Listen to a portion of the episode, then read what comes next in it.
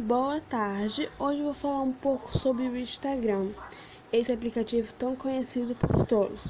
Meu nome é Yasmin Beremir de Freitas Gonçalves, sexto ano B manhã. Então, o Instagram é um aplicativo muito conhecido por todas as pessoas e muito bem usado.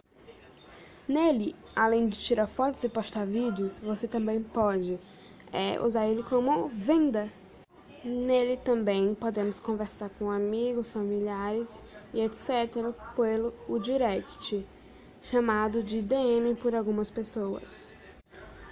Você pode também postar stories, que nesses stories você pode botar um pouco da sua vida, foto, bumerangues e tudo nisso você pode usar efeitos. Um, um dos criadores do Instagram é Mike Kringer. Uma curiosidade sobre o Instagram: cerca de 56,3% dos usuários ativos são mulheres.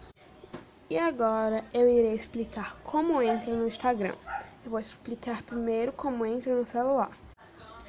Você baixa o aplicativo e depois de você baixar ele, você vai ter que escolher ou um e-mail ou botar um número. E nisso você vai escolher um nome para sua conta.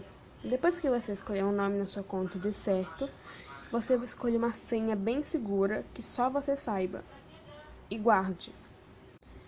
Aí está pronto, você tem seu Instagram no celular.